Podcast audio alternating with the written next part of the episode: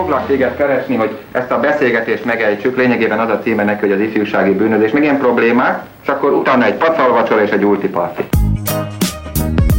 Andó Budapest, az ismeretlen főváros és Punk's Not Dead Miklós.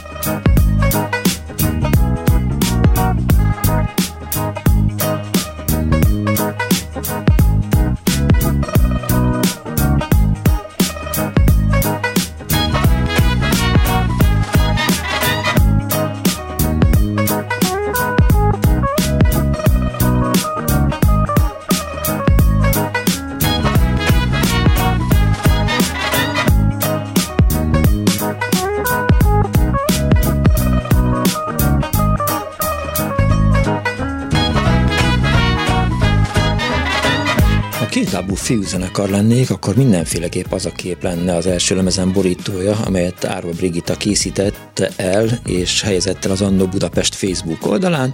Ott áll az önök alázatos narrátora, mellette a gyönyörű bringája, és egy pillanatra kisüt a nap, és azért csalók a napfény a kép címe, mert előtte egész délelőtt esett, most is esett az előbb egy kicsit, amikor kint voltunk az erkélyen, és hát, hogy is mondjam, Isten ujja beleért a képbe, és hálás volt nekünk a sors, hogy egy napfényes képet sikerült elkészíteni. Jó napot kívánok a kedves hallgatóknak, ez a Klubrádió, benne az Andó Budapest, az önök alázatos narrátorával, a Punk's Not Dead Miklóssal, a szerkesztő Árva Brigitta, a telefonnál Kis Mária fogadja az önök hívásait, 24 06 95 3, illetve 24 07 95 3.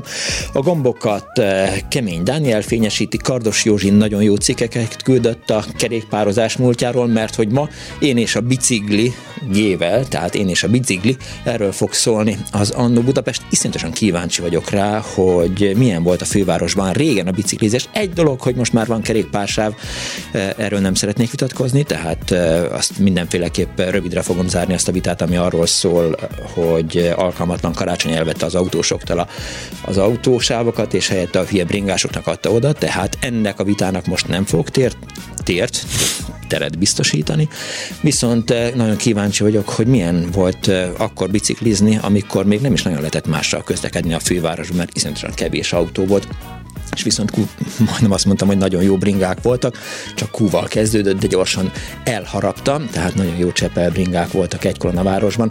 Szóval 24 06 95 3, tehát 24 07 95 3, SMS-ben 06 30 30 30 95 3.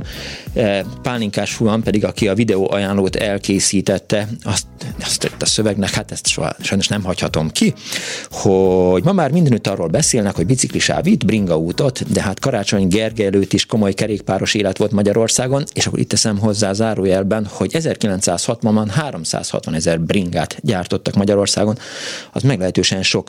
Szóval gázpalac a csomagtartó, biciklis, foci, kerékpárgyártás, tandemezés, van itt miről beszélni. Ezen a szép februári vasárnap délután hívják tehát Punk's Not Dead Miklóst, mesélnek nekik mindenféle régi bringás történeteket dinamóról, defektről, túrákról, sportról, közlekedésről, vázonszállításról, tekerésről, a régi velodrómról, az eredeti milin, banánülésről, agyváltóról, biciklimárkáról, vagy éppen az első kerékpár útjukról. Szóval 24 06 95 3, 24 07 95 3, és a vonal túlsó végén pedig már itt van Badár Sándor, színész, humorista. Szervusz!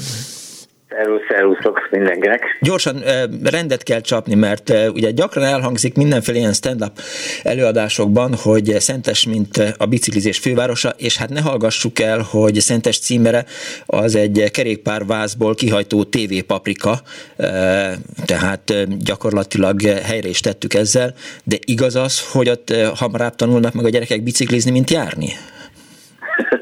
A hír az teljes mértékben igaz, mert aki nem tud biciklizni Szentesen, az nem szentesi. Jó. Ez nagyon rövidre van zárva. Ugyanis a város rettentően adott ennek a közlekedési formának, hiszen teljesen sík. Semmilyen emelkedő nincsen, nem vethető össze még Hollandiával, semmi, ott van lejtő, de itt még az sincs, úgyhogy mindenki az ingyent választja, már pedig ingyen közlekedni legesleg olcsóbb, hiszen nem kell biciklit tankolni.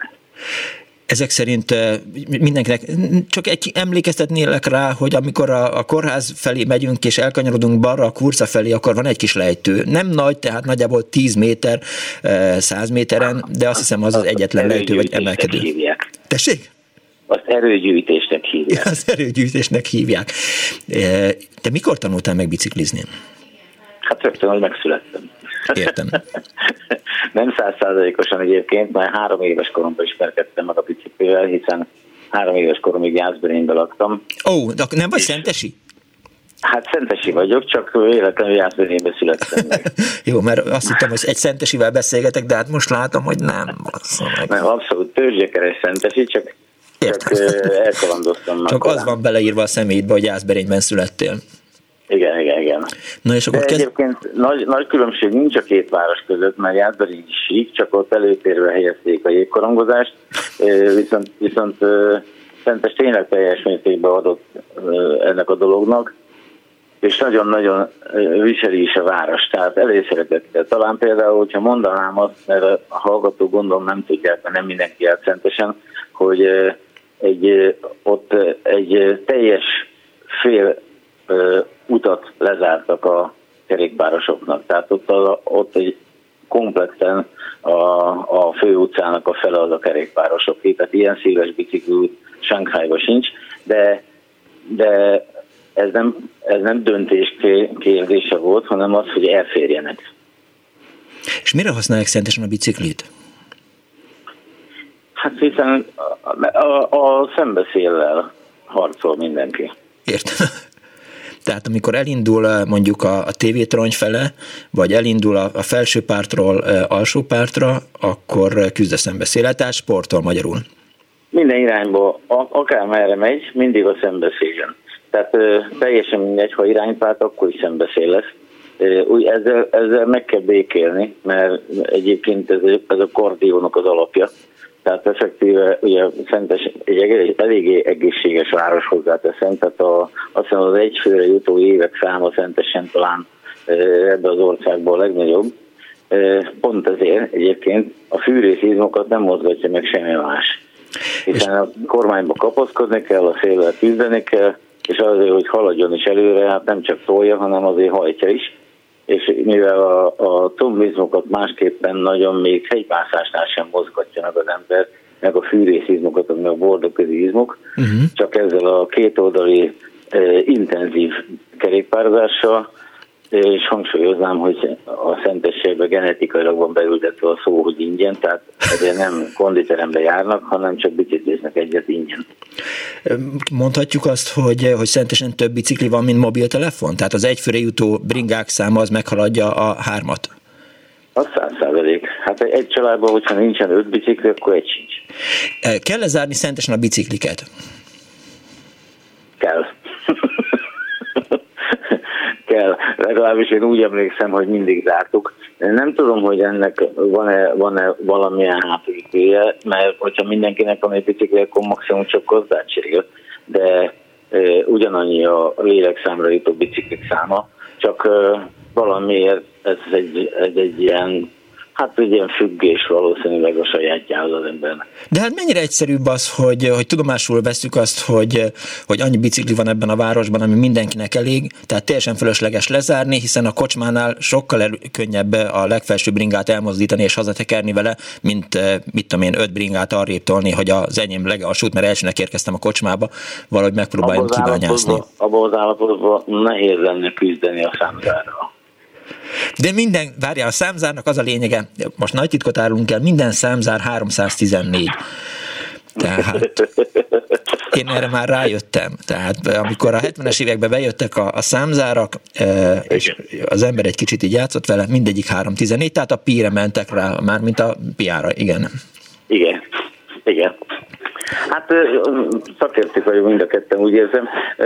Valószínűleg egy kívülálló, és ha esetleg át akar menni, természetesen, hogy feltegyen egy ilyen biciklire, akkor meglepődne, hogy ha véletlenül egy ilyen számzárral találkozik, aztán nem ez az igazi megfejtés.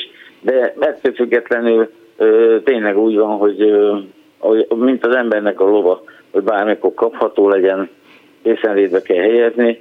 Talán a mozi volt az egyetlen egy olyan helyszín, még régen, amikor úgy mentek az emberek, hogy mint Indiában egymásra hajtogatták rá a bicikliket, ebből lett egy 120 méter hosszú bringasor, és akkor, amikor vége lett a filmnek, akkor türelmesen beálltak a saját bicikliükhöz, és megvárták, hogy rákerüljön a sor, mert féltették a dugót. Őrület. Ez a Vörös Csillag Filmszínház volt, amely ma Őze Lajos nevét viseli. Igen, Szabadság Filmszínház. Most már Szabadság Filmszínház? Vagy... Volt. Igen, Szabadság volt? Szabadság, majd Őze Lajos, igen. Értem.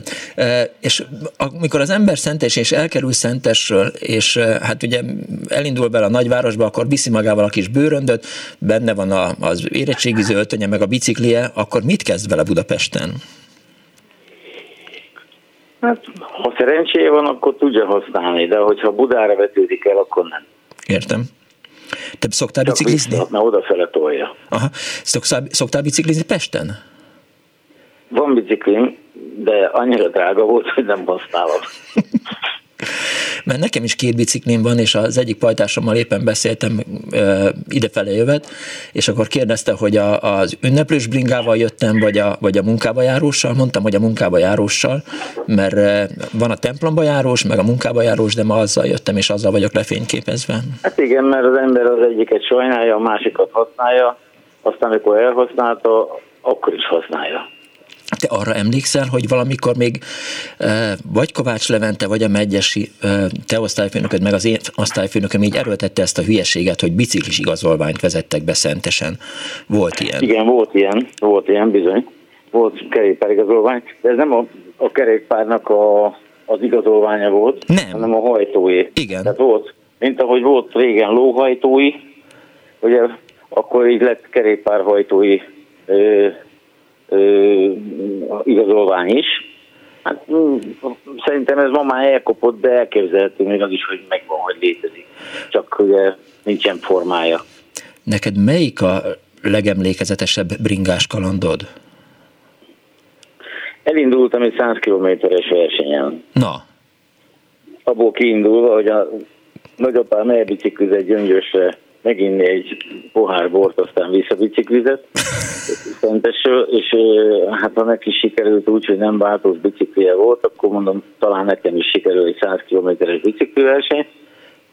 Egy 3 szög volt ez gyakorlatilag, tehát 2 forduló volt benne, és a cél, ami nagyon-nagyon távolinak tűnt, megmondom őszintén, mert egy váltó nélküli 28-as Csepelre leindulni úgy, hogy mindig szembe jön a szél, hiába mondták, hogy majd amikor fordulsz, akkor tök jó lesz. Ugye mindig szembe jött, és hát utána azt hiszem 1 hétig úgy, mint a körző, mert az ülés az még ilyen rugós volt, azoknak a rugóknak minden fordulója benne volt hátul a faromba, úgyhogy azt hittem megbolondulok, mire beértem a célba, megbántam mindent, megmondom őszintén. Addig egyébként edzés nélkül csak 15 kilométerre a körösre mentem ki, horgászni végtelen mennyiségű kabátba, hogy ne házzon el, meg olyan 25 kilós menetfelszereléssel, hogy a halaknak is jó legyen. A szentesiek mire esküdnek? A kontrásra, vagy a váltós bringára?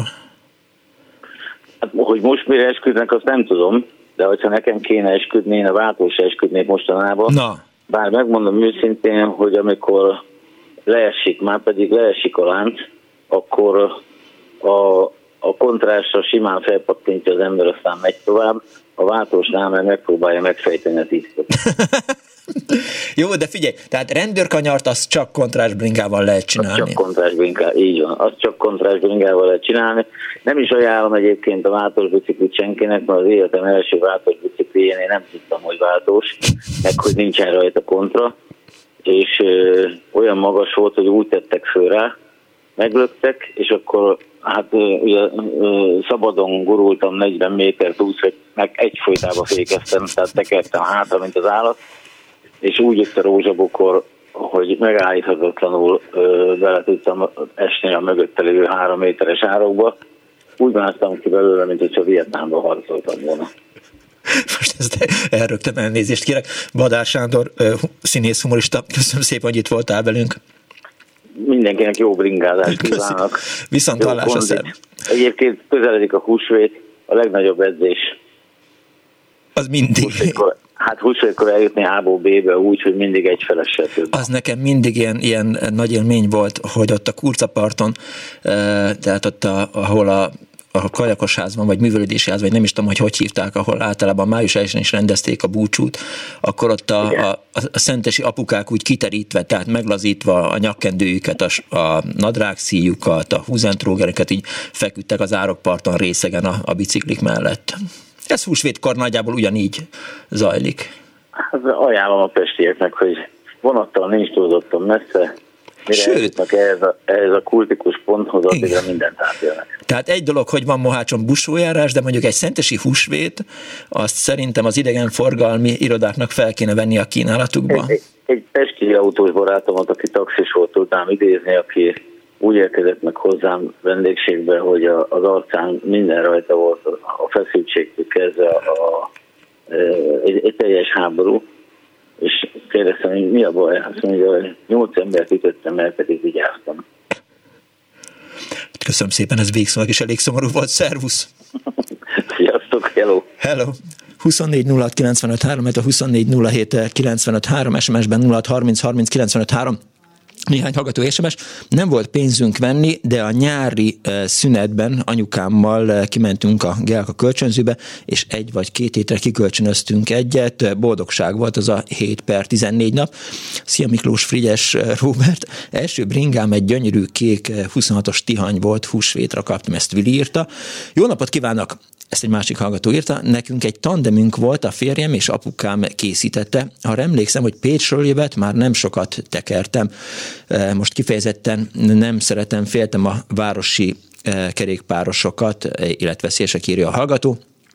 Sikító Fűrész pedig azt írja, hogy a 60-as, 70-es években volt kerékpársával Petőfi hídon, és talán a Margit hídon is páratlan találkozási lehetőséget nyújtott a 12-es buszról leszálló utasoknak és bringásnak.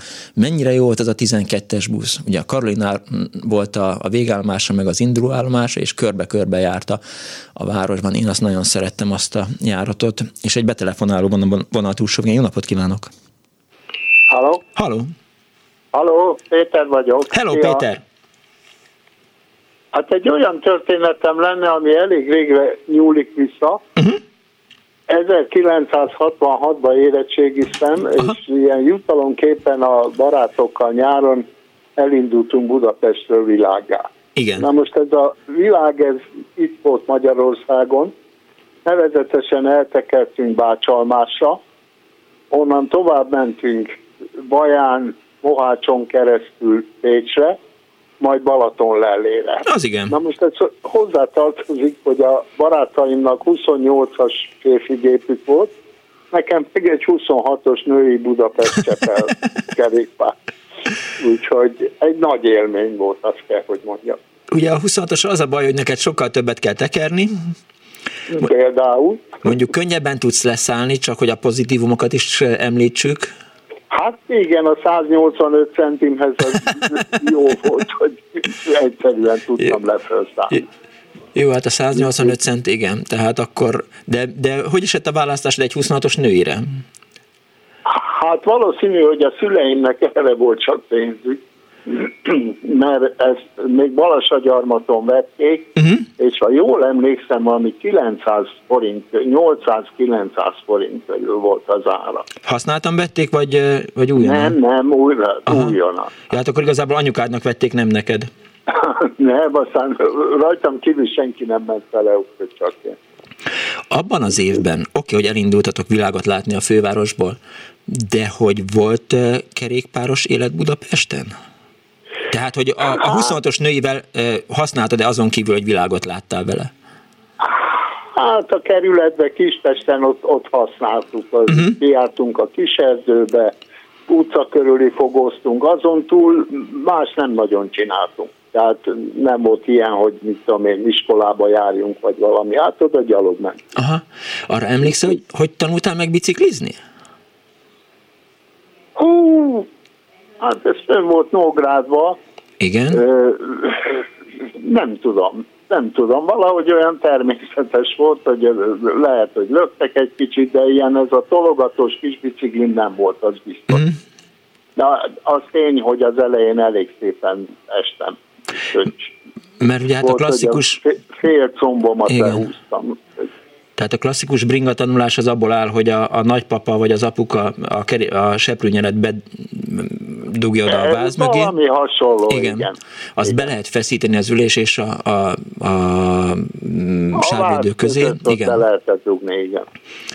És akkor szalad egy kicsit a kisunokájával, vagy a kisfiával. Én úgy emlékszem, hogy velem apám szaladt, azt hiszem, hogy ilyen 24-es gyerekkerékpáron tanultam meg biciklizni, biztos, hogy a szentesi Marx téren volt, de aztán le nem szálltam róla, tehát amíg én Szentesen éltem, még emlékszem, hogy a Szegi Amondóval, meg a Bakai Szab Tamással megalakítottuk a Hells Angels kerékpáros szekciót, vagy szövetséget, ami hát legalább annyira félelmetes volt, mint az amerikai Hells Angels, de mi mindenhova bringával jártunk. Hát mondom, mi ott Kispesten, ott a ülőjúton nem messze föl alá rohangáztunk biciklivel, fölállva, combbal irányítottuk a kormányt, meg hát próbáltunk mindenféle hülyeséget. Az egyik legjobb volt az utca körüli fogó, ilyeneket bicikliztünk csak. Aztán itt a nagy út előtt egyébként csináltunk olyat, hogy ma kimegyünk Vecsésig, meg vissza, most akkor holnap elmegyünk Monorig, meg vissza, mert hát azért az egy olyan igencsak 450 kilométer körül volt azok a nagyobbik túránk. Az nagyon kemény. De hát azon túl azt többet nem is csináltunk ilyet. És akkor fölpakoltátok a sátrat, vagy mi volt megtervezve? Hát, egy nap alatt nem lehetett ezt lezavarni. Aludtunk, de Bácsalmáson ott ágyba aludtunk, mert ismerősnél. Aztán volt egy jó sztorink, mert Kaposvár előtt ránk esteledett egy Gödre nevű faluba, és hogy mit csináljunk, és a végén egy csűrbe beállt egy busz, és azt mondta a sofőr, hogy menjünk föl a tetejére, ott aludjunk, és majd reggel szóló, mielőtt indult. És akkor ott aludtunk. Szóval mindent kipróbáltunk, amit lehet. Még egy sztorit hadd meséljek el, mert ez nagyon jó volt, hogy Bácsalmás és Baja között tekerünk ott hárman az úton, és valami barackos, vagy mi volt a jobb kézre, és lányok szedtek barackot. És egyszer csak az egyik fölkiáltott, oda nézzetek, fiúk! És minden lány kijött az út szélére, ott drukkoltak nekünk, barackot hoztak. Hát ez egy szuper dolog volt. Az nagyon. És nem volt semmi probléma a 450 kilométeren? Nem, hát szinte autót se láttunk, mert nem volt forgalom. Igen, 1966, ahogy mondtad. 66. Valóban, tehát akkor nyugodtan lehetett. Nyugodtan lehetett menni, akár főúton, akár mellékúton pláne, mert nem volt ilyen. Néhány éve így kitaláltam, hogy lemegyek Dömsödre biciklivel, 50 kilométer az valóban nem nagy távolság, de az 51-es úton kell menni, halálfélelmem volt. Tehát, nem csodálom. Tehát iszonyatosan rossz az út, a kamionok kiválták, veszélyes útpatka, mindenki rádudál, tényleg. Igen, ismerem, jártam én is arra biciklivel is, meg motorral is, aztán később. Motorral se jobb, igen. Értem. Hát egyik se jobb, úgyhogy. Köszönöm szépen, hogy hívtál. Köszönöm szépen, hogy hívtál. Kösz, Miki, hello. Viszonthallásra, szervusz. Hevesi László beírta, hogy drótszamár már. Pilátus, sziasztok! Cirka 50 éve van bringám, falun tanultam Csepel, Fecske, Kelly, Cube. Képeim csak újkoriak, írta, és Szent Ivány Miklós egy kedves giffel örvendeztetett meg bennünket az Andó Budapest Facebook oldalán. A mai műsor, az Andó Budapest Én és a bicikli alcímet viseli. Kerékpáros kalandokat, kerékpáros történeteket próbálunk összegyűjteni itt ebben a szűkre szabott 2 órában, és egy betelefonáló van a vonal túlsón. Jó napot kívánok! Szia, Miklós, Klubrádió Sándor vagyok. Hello, szia! Ja, hát én itt tegnap hallottam a témát, de harangoztam már tegnap. Igen.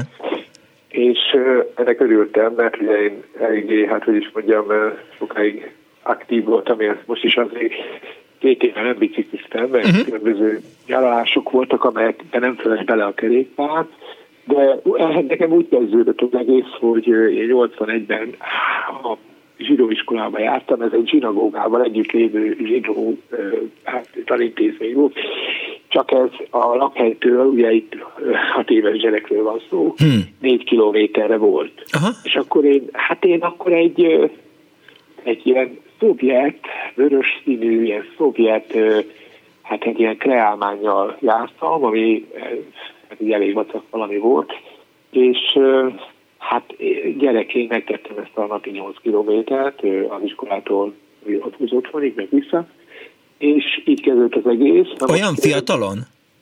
Hát kénytelen voltam, mert a szülők, tehát akkoriban nem úgy volt, mint most, hogy az iskolába viszik a gyereket a gyerekülésbe, és akkor kitetják a kocsiból, és akkor őrök vigyáznak, stb.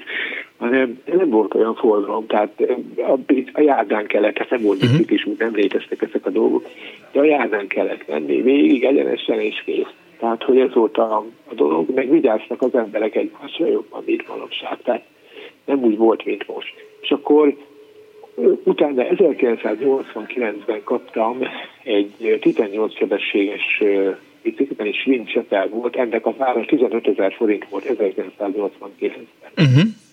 Ami 2,5 havi fizetése volt egy jól menő dolgozónak.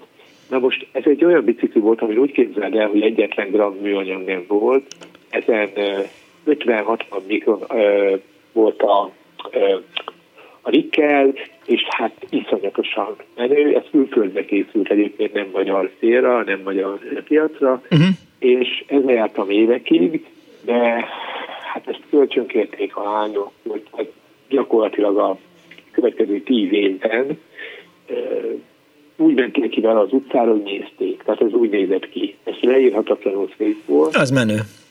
Igen, de aztán ugye utána volt egy nagy balesetem, aminél azt gondolták, hogy autóbalesetet szenvedtem, ugye az történt, hogy közben a nagypapám még megőrbendeztetett egy másik biciklivel, aminek a középpengeje menet közben kovácsolási hiba miatt eltört, és én tehát teljesen kitölt az összes magam, és lement az arcomról a bőr, mert minden emlélet tulajdonképpen. És akkor én betámolyogtam az ügyeletben, ahol a szám szétszakadva, a szemem szétszakadva, és nem hitték el, hogy nem autóbalesetben vettem, és ugye erre akartak rávenni, hogy én mondjam el, hogy ez annyi autóbaleset, tehát nem az volt. Úgyhogy de ez nem tántorírott el, még visszatérve arra rátapintottál itt a gyenge pontra, a gázos hordásra, én abban egyszer részt vettem. Bocsánat, már egyszer megróttak valahol, vagy másik felmet megrótták, hogy idiótán nevetek. Nem, visszafogadtak. A gázos dolog úgy volt, hogy volt egy utca, és egy nagy hó, télen volt, vagy 25 évvel ezelőtt, ahol lehetett kapni. Most azzal stúrálták a gázvásárlást az embereknél, hogy egy fél deci vodkát kap, aki egy gázpalackot vásárol. És akkor én az egész rokonságot rábeszéltem, hogy én akkor hordam nekik a gázpalackot, mert most minden alkalommal kaptam egy fél. Tehát amit én el is fogyasztottam indulás előtt. De várjál, hogy került fel a gázpalack a bringára? Hát ő hátul a ilyen gumipókkal elüsített. Mert különféle iskolák vannak, tudod? Tehát van, amikor csinálnak egy ilyen tartót a hátsó ülésre, és akkor abba rakják bele a gázpalackot. Nem tudom, hogy ez könnyebben. Láttam, hogy a tél is, persze. De abban lötyög egy kicsit, amikor rászkódik, és meg a tejcsarnokban hordták az emberek a tejet, és akkor arra is alkalmas volt, ugye, mert megfejték a teheneket, és akkor volt egy csarnok, ahol le kellett a nyott pasztőrözték, meg minden, onnan került a központba. És hát gyakorlatilag az 5.-6. kb. 10 kanyart csináltam ezzel a vodkával, és hát megittam 10 félre, de ez szó szerint ezt így. És végül, hát azt értem, hogy hol múlt el az a nap. Én szépen mondtam ezt, mert csak arra ébreztem, hogy milyen jó nekem, hogy én már túl vagyok a napon, és én már másnap van, és én alszom a vágyamban. De hogy mi történt a kettő között, az nem maradt meg. Tehát, hogy a nő, aki árulta a gázpalackot, arról beszélt utoljára, hogy milyen jó volna neki egy pasit találni. Ez volt az utolsó szöveg, amit hallottam. Én nyilván alkalmazva vettem volna már a célra ilyen szempontból, tehát nyilván abban az állapotban, de ez egy ilyen, és utána meg volt tiltva nekem. Tehát az, hogy gázpalack hordás, nekem igazán tilos. különböző okok miatt. Én nagyon féltem volna gázpalackot vinni, mert hát a gáz az olyan, hogy így felrobban. Tehát, hogy mi van, ha leesik a bringáról? Hát nézd, annyitól nem robban fel. Igen, most már én is gondolom. Nem. Hát gyakorlatilag inkább hőhatásra. Uh-huh. Tehát, hogy most ha megengedett csak erről, hogy mi a különbség, elmondom, hogy persze. Amikor a teherautóról robálták, akkor sem volt semmi baja. Nem. A probléma akkor keletkezik, hogyha nagyon nagy a hőmérsékletkülönbség a palaszkok között. Tehát a levegő meg a gáz jelet között, akkor fölrobban. Most volt ilyen, egy húsüzemben, amiről még tudok, ott 10 ember égett össze. A hirtelen kicsapó. Hát mint egy horrorfilmben, hát, vagy nem gondolok én egy akciófilmben, amikor is fölcsap a... És körülbelül olyan volt. Visszatérvén, tehát ezután volt egy rövid szünet, évek, és utána kaptam egy olyan biciklit, egy Bianchit, ami egy... Igen, hát ez egy... Mert én nekem volt egy titkos vágyam, hogy láttam ezeket a régi angol filmeket, ahol ilyen zárt, láncos megoldással, olyan nagyon elegáns biciklik közlekednek, ezek a városiak. Uh-huh. És akkor ismertettem meg Konrád Györgyel, az utolsó éveiben volt, ugye nekem volt, tudom, az egyik könyvemnél, és akkor mondta nekem, hogy ezek után, hogyha perszánszerre a biciklire, most már csak öregurasan lehet menni. Mert ez egy olyan kerékpár, hogy ezt öregurasan kell hajtani. Igen. Ezt mondta nekem. Ezt mondja, én nagyon jól megígyeztem, hogy... És egy angol, egy Londonban élő grófnővé volt ez a bicikli, és ez egy unisex, tehát azt jelenti, hogy ennél a Bianchinál nincsenek férfi vázak, hanem ilyen nagyon érdekes hajlított ilyen női vázak vannak, és a vázak rútolva vannak, ami nagyon fontos, tehát nincsenek rireg pontok. Ami azt jelenti, hogy az elemeket, tehát a váz elemeit nem összeengesztik, hanem felforrósítják a csöveket, és forrállapotban összetolják. Mm. És azért nincsenek rideg pontok. Tehát ha nekimész egy átlag biciklivel, akkor eltörhet a váz a rideg hegesztési pontokon, de itt ilyen nem történik. Na most ez 1200 euró 40 évesen, egyébként 5600 euróba kerül ennek az új változata. Tehát ez egy autóára gyakorlatilag. És arra hogy száll fel az ember? Mert ugye különféle felszállási módok vannak. Tehát az idősnél is felszállás, amikor az ember ráteszi a lábát, a bal lábát a pedálra, és akkor egy kicsit rollerezik, és aztán átdobja magát, vagy álló biciklire átdobja a lábát, és megpróbálja a jobb lábával a felső pozícióban lévő pedált lenyomni, és úgy elindulni. Egy Bianchi, vagy Bianchi, ahogy te mondanád, az mit igényel?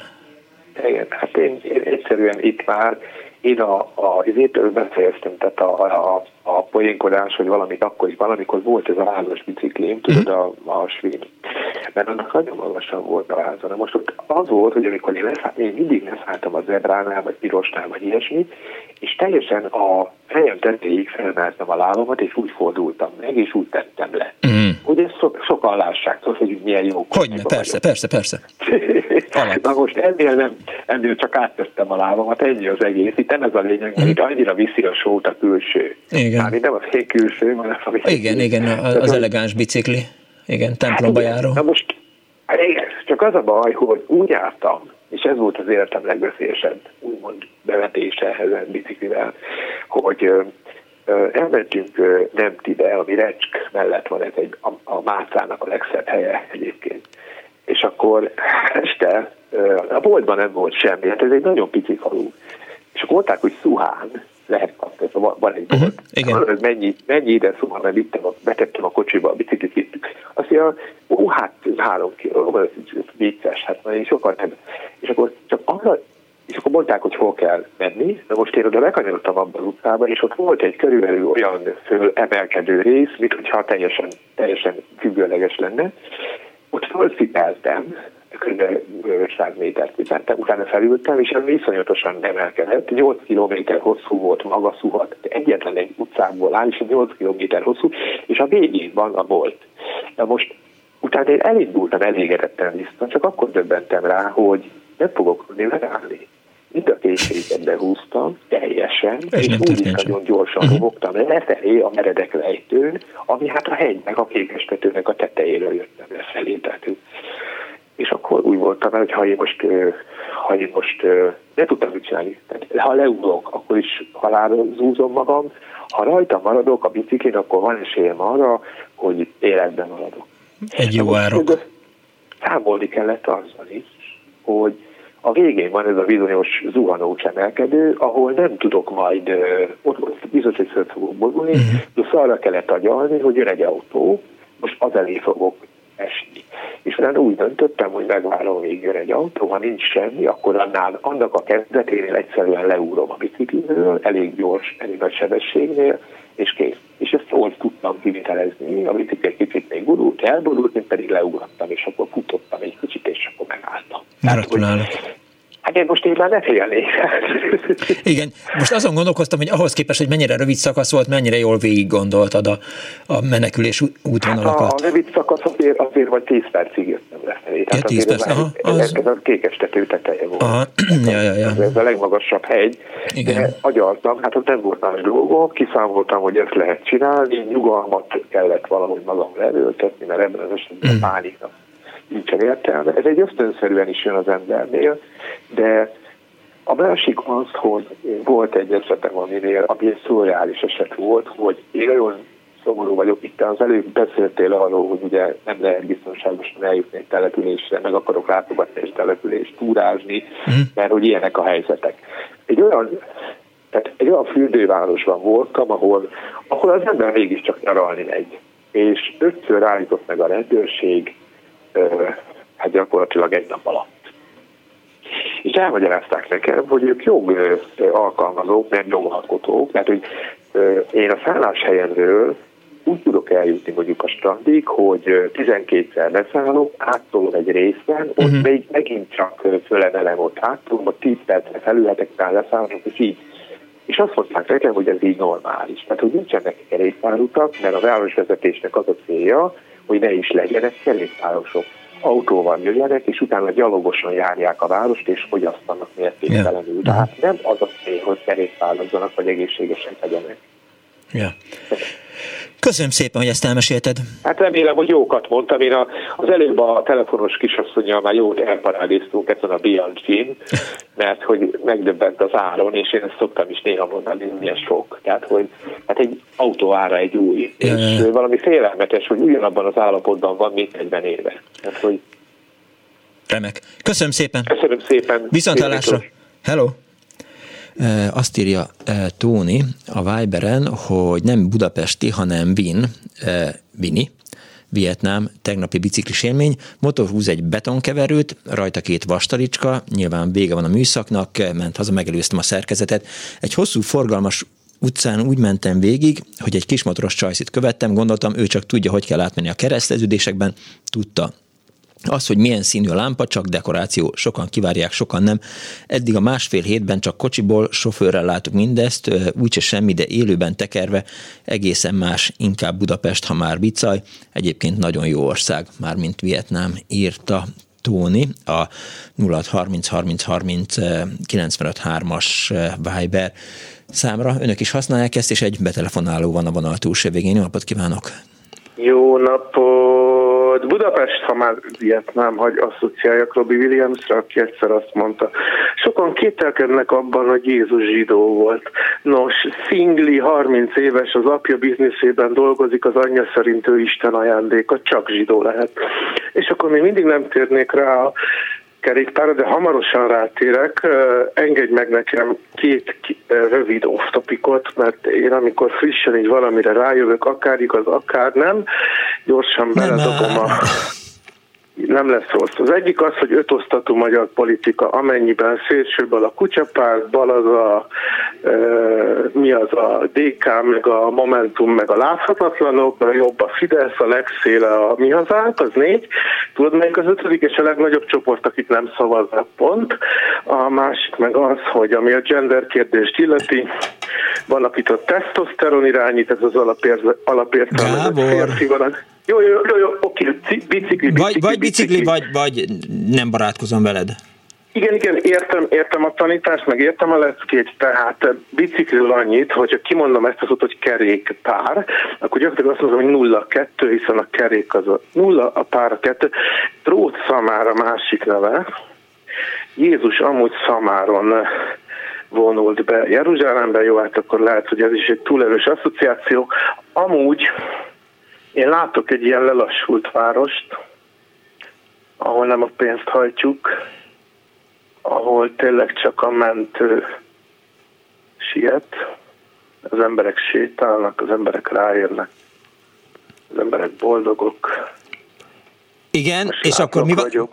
Mi van a biciklivel? Azon a biciklivel a tilos rádiós csávók nagyon sokan nagy biciklipártiak, nagyon sokan nagyon komoly baleseteket szednek össze, és újra felülnek, hogy ez a kutyaharapás szőrivel. Ugye a bicikliben az a nagyszerű, hogy van egy találmány, amihez nem kell semmilyen plusz üzemanyag s egyéb, hanem emberi innováció segítségével úgy felgyorsultunk, hogy én az átlagos bicikli tempómmal a Usain Bolttal vagyok egy gyorsasággal, aki a világ leggyorsabb futója. És ugye hát akkor, ha úgy vesszük, akkor az autó amúgy azért ijesztő, és erőszakot áraszt az összes gépjármű, hiszen 100 lóerő, minden autó olyan, mintha egy 100 lovas ménes vágtatna. Jó, úgyhogy akkor csak annyit le is teszem, le is halkítom magamat, és aztán meg tavasz lesz, és Putyin a levesbe megy. Igen, és sehol egy jó bringás történet, szevasz. 24 06 95 3, de 24 07 95 3, SMS-ben 06 30 30 30 95 3. Kerékpárról szól ma, és nem másról az Andó Budapest. Hívjanak és meséljenek történeteket. Kerülő utak címmel, míg megérkező a következő telefonáló. Ja, itt Dániel, nem írtad be, hogy itt van, miközben itt van egy hallgató. Jó napot kívánok! Szervusz Miklós, Vizi János vagyok, üdvözlöm a hallgatókat is. Én azzal kezdeném, hogy 1951-ben kaptam gyerekként a karácsonyra az első biciklimet. Uh-huh. Ennek a lelőhelye a Népstadion sportáruház volt, a Rottenbiller utca Barostér sarkán székelt ez az intézmény. És Rottenbiller Baros sarkán? Igen, Rottenbiller utca és a Baros és sarkánál, de a Rottenbiller felől volt a portál és a bejárata is. Ahol most a korzócipőbolt van? Igen. Ez a krokodil korzó, igen. Úgy van. A klasszikus úgy van. Reklám korzócipő, nem is megyek, ide jöttem. Igen. Nem is az, hanem az volt, hogy arról szólt a régi korzó reklám, hogy megérkeztek a buszok, mondták, hogy Barostér végállomás, és nem is megyek tovább, hiszen ide jöttem, mert itt van a korzócipőbolt, igen. Igen. Innen eredt a bicikli, ami tulajdonképpen egy Csepel Pajtás névre keresztelt piros színű kis járgány volt. Az volt az egyetlen hátránya, hogy ez örökhajtós volt. Na, erről még nem esett túl, itt mások technikát megemlegettek a bringa kapcsán. Az örökhajtós az, ami állandóan tekerni kell. Úgy hívják modern nevén, hogy fixi. Igen, tehát amikor tolom a biciklit, akkor is forog a pedál, igen. Magyarul ez egy ilyen tulajdonságú járgány. Gyakorlatilag ezzel úgy tanultam meg biciklizni apám jó voltából, hogy Dunaharasztin voltak a nagyszüleim, és mi rendszeresen nyáron hónapokat töltöttünk ott gyerekként, és apám ott a Lónyai utcában, az volt a mi utcánk, annak a hosszába próbált engem terelgetni. Meg volt itt is persze a seprőnyél a nyereg mögött, és a szokásos kellékek, hogy még egyensúlyba segítsen tartani magamat. Amikor már valamennyire megvolt a stabilitás, akkor átvitt a piac térre, annak az volt a jellegzetessége, hogy tele volt hatalmas fákkal, hát a fák között ilyen 4-5 méter távolság volt, ott betolt engem, aztán elengedett, és utána rám volt bízva, hogy vagy megyek a fák között, vagy valamelyiket magamra ölelem, és úgy maradok. De hát végül is csak megtaláltam a megfelelő stabilitást, és hát ott sajátítottam el a bringa tudományt. Egy nagy ugrással a következő... Hány éves voltál akkor, amikor megkaptad ezt karácsonyra 1951-ben? 6 éves voltam. 6 éves rácsként. És mondtad, hogy ugrás jön most. Igen, még annyit a Dunaharaszti históriához, hogy 1956-ban ott egy nagy földrengés epicentruma volt, egyetlen ház dőlt össze, a nagyszüleim háza. Az volt a szerencsénk, hogy nem voltunk otthon, én volt piacon a nagymamám, és én sem voltam otthon. A lényeg az, hogy a romok alatt fejezte be a bicikli a pályafutást, úgyhogy egy hét múlva ásták ki a kis katonák a romok alól a ingóságok maradványait, és hát a bringaváz és ripityon volt, úgyhogy ott be is fejezte földi életét a gyerekbiciklim. Akkor a kis János nagyon szomorú volt.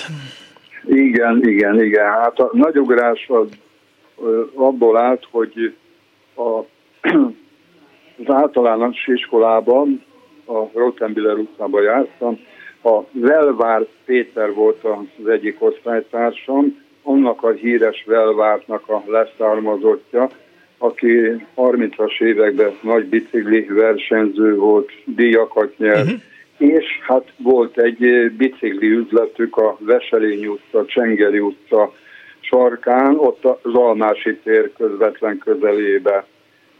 És hát a kirakatát mindig nagy-nagy szemmel, tágra nyitott szemmel néztük, mert egyedül szerintem az egész országban ott lehetett import sportversenybringát látni. Olasz versenybiciklikből volt mindig 3-4 féle a kirakatban, ilyen 8-10 ezer forint közötti áron az 50-es évek második felébe. Hát horribilis összeg volt, de hát neki megengedték a Velvártnak, hogy maszekként kereskedjen meg, hát ott egy kis szervizüzem is működött, és az érdekesség az volt, hogy az osztálytárs leszármazottnak még egy bicikli pumpát vagy tömlőt sem adott ajándékba, szóval érdekes volt a családi hozzáállás, szegény gyerek az egyszer-kétszer az én kölcsön adott biciklimmel bringázott az Almási téren, és hát szóval, na, Akkoriban erős volt Magyarországon a kerékpársport? Hát nem igazán. A millenárison ez a fapados körversenypálya létezett, hát ott voltak időnként versenyfutamok, de hát ezt lett számítva az országúti kerékpározásban voltak azért már számottevő nemzetközi eredmények. Hát már akkor volt divatban ez a Varsó, Prága, Berlin nagy körverseny, ahol hát a hazai legjobbak voltak a részvevők, de igazándiból így nem volt nagy elterjedtsége a bringázásnak, úgyhogy hát ez így nézett ki. Nekem még volt egy olyan speciális élményem, hogy sokat jártam az MDK-ba, és hát már a gyerekeim abban a korban voltak, hogy biciklizni szerettek volna. Kint az NDK-ban lehetett azt a félbehajtható kempingbringát beszerezni, ami itthon még akkor nem létezett. És hát Jénában volt egy bicikli szaküzlet, ahol nagy ritkán ki lehetett fogni, hát én volt szerencsém, kifogtam egy alkalommal egy ilyen biciklit, félbehajtottam, vettem egy csomag WC papírt, a vázat betekertem, és hát az erfurti reptéren próbálkoztam felszállni vele. Hát kiderült, hogy mivel 300 márka értékhatár fölött kiviteli tilalom volt, és hát ennek a számláján 305 márka volt, hát ott elkezdtek velem kereskedni a vámosok, ráadásul Erfurtban volt a vámtiszt képzőiskola, úgyhogy ott egy sor ilyen nagyon buzgó emberke is jelen volt, és valószínű tételként engem húztak ki, úgyhogy engem aztán rendesen ottan megszekáltak.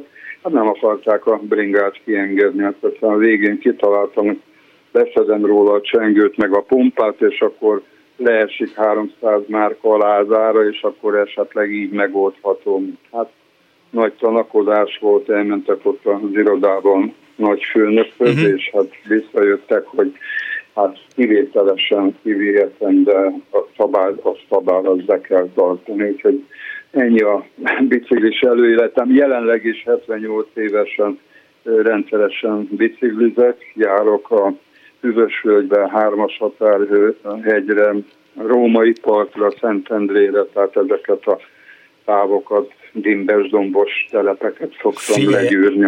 A Hármas határhegyre nagyon nehéz feltekerni, csak szólok. Hát én úgy megyek, hogy a Hűvösvölgyből megyek a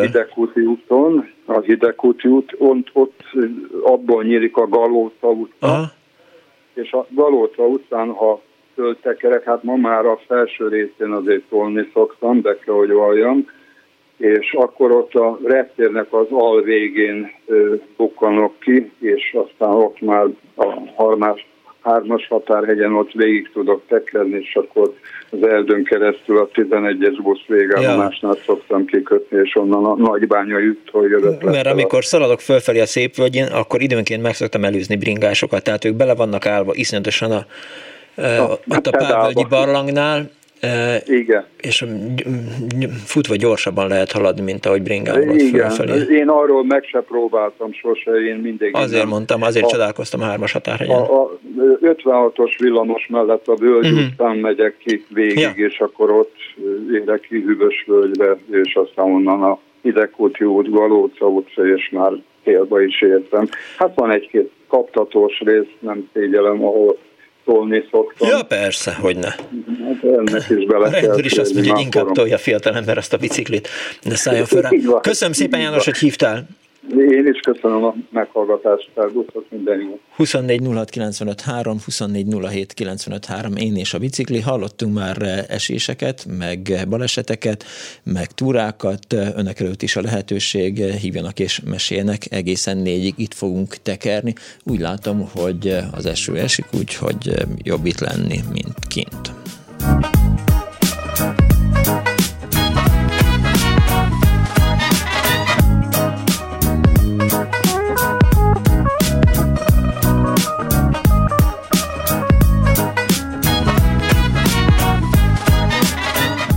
Mert ez a kis éppen olyan jó, és éppen azt teszi, amit kell. Andó Budapest, az ismeretlen főváros és Punk's Not Dead Miklós.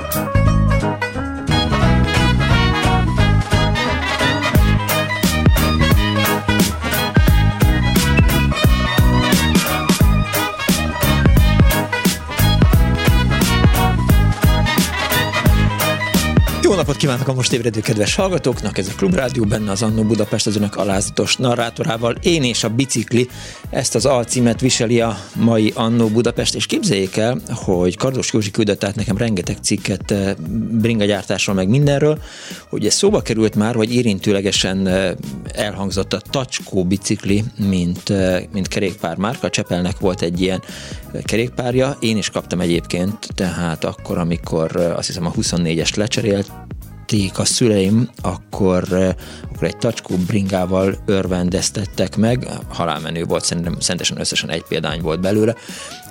Nagy László fagylatosnak a felesége ráült az első alkalommal, és akkor összetört, és akkor egy kicsit meg kellett forrasztani, de hát mindegy. De nem is ez az érdekes, nem ezt akartam elmondani, hanem azt, hogy hogy egy 1969-es Budapesti Műszaki Egyetem Műszak Élet című kiadványában látható a Csepelnek a Cowboy elnevezésű kerékpárja. Na most a Cowboy elnevezésű kerékpár az pont ugyanolyan, hát a Tacskónak egy kicsit hajlítottabb volt, talán kecskeszarvasabb volt a kormánya, mint ennek, de nagyjából ugyanaz, és szerintem a Tacskó az néhány évvel később jött be. Hát nyilván úgy voltak vele, hogy hát ne legyen már Cowboy a neve egy biciklinek, hát mennyire bénaság ez, inkább legyen Tacskó végül is, és aztán Tacskó lett, teljesen megmagyarázatlan módon. 24 06 95 3, vagy 24 07 95 3, SMS-ben 06 30 30 30 95 3, ugyanez a Viberen is, és bringás történeteket gyűjtök én ma itt össze az önök segítségével. Halló, jó napot kívánok! Jó napot kívánok, szervusztok! Gyurka vagyok. Szervusz, Gyurika! Ezt a hangot az úgy lehet összeszedni, hogy február elején sársapkal értünk el bringázni. Hát nem, mindig úgy kell bringázni, most ne kezdjünk már el. Hát. Jó, én most is bringálok. Na, szóval az első bringám egy mokány, vastag vázas kicsi gyerek voltam. És az utolsó meg egy kempingbringa, ott áll a házad előtt állandóan, látom lelakatolva. Két bringám is áll a ház előtt, egy holland, meg az, amivel általában megyek, egy steyer, de még az elejét hadd mondjam. Jó, persze, bocsánat. Hogy örökhajtós volt az a kis mokány zöld bringám, 5-6-7 éves lehettem, ilyesmi, örökhajtós volt, és tömörgumia volt, úgyhogy bárhova, bármilyen ruhatakba le lehetett menni vele. Nagyon imádtam. Később voltak még bringáim, de az igazi fáz alatti gyakorlatot emlékszel biztos, ahol nem volt láncvédő, ott mindig pucolni kellett a jobb vádliról az olajos zsírt. Hát mert még a szóba se került, hogy kisgyerekek, amikor az apjuk bringáján bicikliztek, akkor mindig a váz alatt tekertek. Na most én mondtam ezt először, ha-ha. Szóval a váz alatt tekertünk, és hozzáért a vádliót a lánc, és az mindig összezsírozta. Na de... És nagyon nehéz volt jobbra fordulni a váz alatt a bringázástól. Én nagyanyám udvarán balra mindig fordultam vele, de jobbra iszonyú nehéz, mert a súlypont máshol van. De ugyanoda jutsz el, ha balra kanyarodsz, mint ha jobbra kanyarodsz. Jó, csak nem érted, hogy a félelem ott van, hogy átesel a bringám, míg a balra kanyarnál meg legfeljebb rádesik a bringa. Na jó, lényegtelen. Azért térjünk vissza, ezt az örökhajtóst, ezt én iszonyatosan nem értem. Hogy... Örökhajtós, mint a fixing bringás. Azt értem, egyszerűen... de fixire se szállok föl, nem hogy egy örökhajtósra, hát elesek vele. De nem estem, mert megtanultam a fékezést is. Már volt első ilyen gumifékje, de megtanultam a fékezést, ezt vissza kell fogni a pedálozást. De a fixiken Miklós. Általában az van, hogy az ember beakasztja a cipőjét. Hát ha klipsz van, az egy másik a fixi, de kell a klipsz, különben nem működik. De ez nekem egy gyerekkoromban biztos, hogy nem volt. És nem volt klipsz rajta. Az biztos. De azt mondjam, hogy az igazi első bringám középiskolában az Ecseriről volt, méghozzá nem bringát, hanem egy vázat vettem, egy olyan túravázat, feketét, nehéz volt baromira. Még az a régi, tehát nem kampós, beakasztós, mint a bringa hátsó villák, biztos tudod, miről beszélek, hanem még ilyen bedugós, mint a motoroknál, és ilyen csavarral lehetett ilyen íves anyával behúzni a láncfeszítést. Érthetően mondom? Igen. És alig hallak egyébként. Én viszont, te na nem hallasz, de mindenki jól hall téged, én is nagyon jól hallak. Hozzá egy pályakormányt, aminek tud vele, hogy más íve van, mint egy országútinak. Egy pályakormányt szereztem. Az összes patkófék másmilyen volt középen behúzós, a hátsó oldalt behúzós volt, mind a 4 tengelycsavar versenybringákról volt, de volt ilyen egy szál, volt a két oldalas lepke. Imádtam, hogy össze-vissza van. A gubik is mind más volt, tehát egy ilyen nagyon kavarós gép volt, klipsverze volt rajta, és ami a turvály, hogy egy Péntek Zoltán barátommal elmentünk Budapestről a budai oldalon Visegrádra, méghozzá úgy, hogy ő vaskerekes bringás egyesületbe járt. Az mit jelent? Én meg ezt a nehéz, úgy hívták akkor azt a kategóriát, mint a vívóknál van a kadét, vaskerekes volt az a fokozat, serülő egyébként, meg egy utol előtt. És képzeljétek el, hogy felmentünk a Szerpentinen a Szilvánus Hotelig. Az igen. Azért, mert már akkor jazzrajongó voltam, és a Gonda Jánosnak volt ott Berki Tamással, a Küllő Miklós vezette Dominó Fantom együttesnek egy szarvássá változott fiú előadása, és én emlékszem, az Olikával fölmentünk, oda beledöglöttünk persze, Végignéztük az eladást, jó későn volt vége, ja, és dinamó is volt a versenygépen, úgyhogy amikor elkezdtük lefelé menni az eladás után, az első kanyarnál már tönkrementek, nem bírták az izzók. Igen, annyira. Olyan sebesség volt, hogy kipukkadtak, és tök sötét volt, és én emlékszem, hogy valami szarvasetető ilyen szalmával aludtunk, és soha nem felejtem el, hogy lefelé tovább már hajnalba jöttünk a fényben, és a könny az jobbra-balra nagyon mászik ilyenkor az ember szeméből, és arra is rájöttem, hogy igazából kevés fékezéssel lehet a jobb sávban a záróvonalon belül maradva kanyarodni, érthető, ugye? Igen. És aztán utána volt egy csomó ilyen mantenem, amit nem szerettem, de most egy Steyr osztrák gépen van, egy nagyon öreg régi gép, kontrás természetesen rostás, de belül minden rendben van, még olajozó sapkája is van alul az alsó agynál, és egész máshogy oldották meg az osztrákok azt az alsó középtengelyt, hogy nincs ott ilyen csapszeg, meg kutyafüle, ami általában kotyogást csinál, hogyha az ember túl erősen hajtja, érted? És a városban te bringáztál, Gyurika? Hogy? A városban bringáztál? Én csak bringázok most is. A motorbalesetem után az 6 éve volt egy motorbaleset. Én csak bringával járok, meg tömegközlekedéssel, de van úgy, hogy... Nem adtad el nekem a motorodat. A bringával, és onnan mindenfelé lehet menni. Lezárom, ott egy csomó bringahely van a Jászai, nem a Mekinél, mert azt utánom, hanem kicsit előtte még, ahol a húshentes lánynak a boltja van, oda zárom, és onnan megyek bármely. De hogy vagy ez 30 éve is így volt? Igen, de tehát a momira nyilván nem bringával jársz, de a Homéra viszont volt idő, nem akarom más témát, de görkorcsával is fölmentem, ahol aztán a Hajman György kitiltott a nyomdából, mert én akkor nem volt nála másik cipő görkori, de lefelé viszont elég volt az akót kinyitni, és már mentél is, az hátszélről volt szó az előbb, vagy az elején a Badár mondta a szembe szeret, hátszél, görkornál nagyon jó, de bringánál is jó hátszél. Na, ennyit akartam csak a szót, főleg a Szilvánusról. A Szilvánus is jó, de engem még mindig érdekel a 60-as, 70-es évek bringázása Budapesten. Igen, nem nagyon volt a városban, nem volt jelentős bringa felhozatal. Nem volt, úgy emlékszem, nem volt. Még bringáztunk, mondom, elmentünk Visegrádra, volt, hogy a jobb oldalon mentünk, Nagymaros, így kirándultunk, emlékszem, sátrat vittünk, pumpával a kézben aludtunk el a kis erdőben, hát ha valaki jön, de úgy nem volt különösebb az városi bringázás, nem nagyon emlékszem, biztos volt, hogy bringáztunk, de inkább faluhelyen ment a bringázás. Köszönöm szépen, hogy hívtál. Okay. Viszont hallásra, szia! Sziasztok! 24 06 95 3, 24 07 95 3, SMS-ben 06 30 30 30 95 3. Azt írja az egyik kedves hallgató: kedves Klubrádió, 1975-ben a 8. osztály befejeztével kempingbiciklit kértem, de nem ám magyar Csepelt, annak nem tetszett a formája, bezzeg a jugoszláv Mini Tomosz.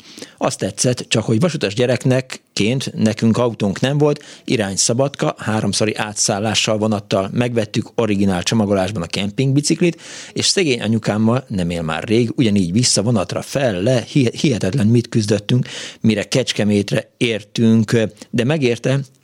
Még egyetemista koromban Szegeden is használtam, utána is azzal jártam dolgozni, unokahúgaim azon tanultak biciklizni, végül alkatrésznek adtuk el más szerencsésnek, akinek a másik tomoszához használták fel. Sajnáltam, emlékezetes egy járgány volt, sok sikert a műsorhoz, rajongójuk vagyunk, írta egy kedves hallgató Kecskemétről, és egy betelefonáló van a vonal túlsó végén. Jó napot kívánok! Jó napot, Miklós Attila vagyok. Üdvözlöm! Egy 88-as biciklis történetet osztanék meg önökkel, ami eléggé jellemző arra a korra. Nekem, én akkor voltam 20 éves, és volt egy Sputnik szovjet versenykerékpár, amire nagyon vágytam. Ez félverseny volt? Az verseny volt. Verseny volt? Vagy félverseny, vagy verseny? Soksebességes, vagy... Soksebességes, vagy többsebességes volt rajta, úgyhogy akkor meg ilyen hajlított kormány, kézifék, nagyon menő bringa volt.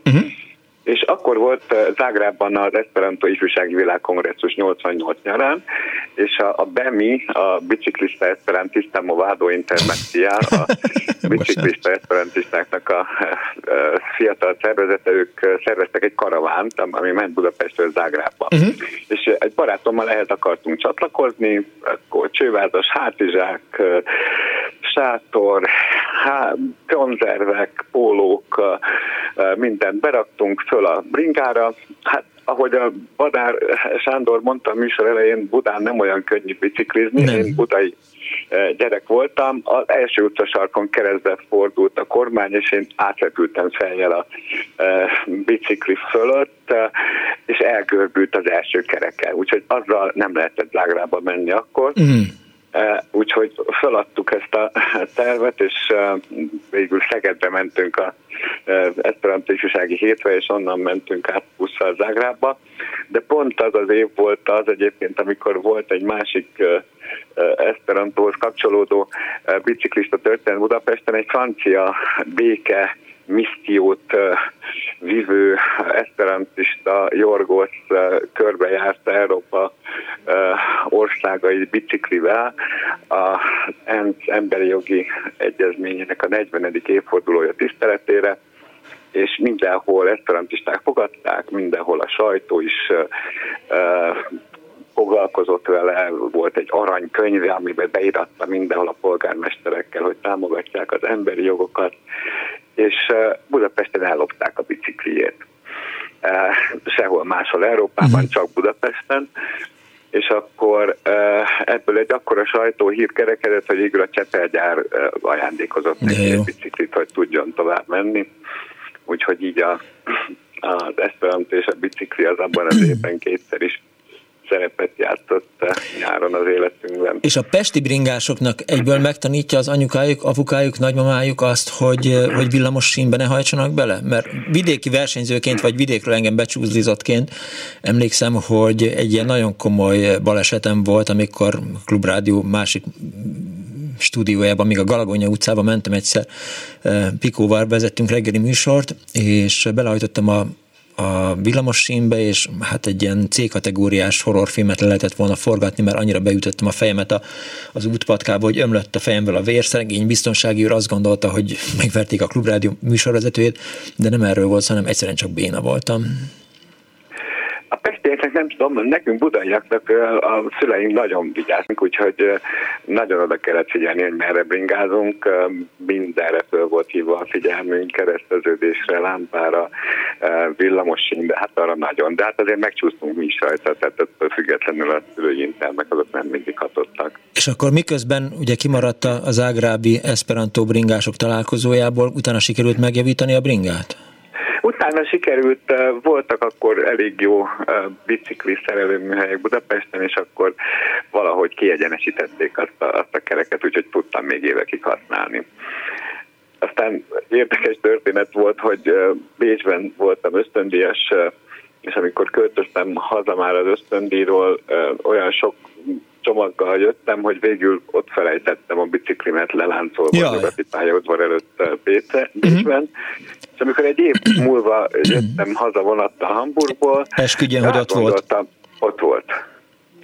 Ott volt a biciklim a Nyugati pályaudvar előtt Bécsben, úgyhogy megkértem egy építőmunkást, hogy vágja le nekem a láncomat, és hadd hozzam haza a biciklimet.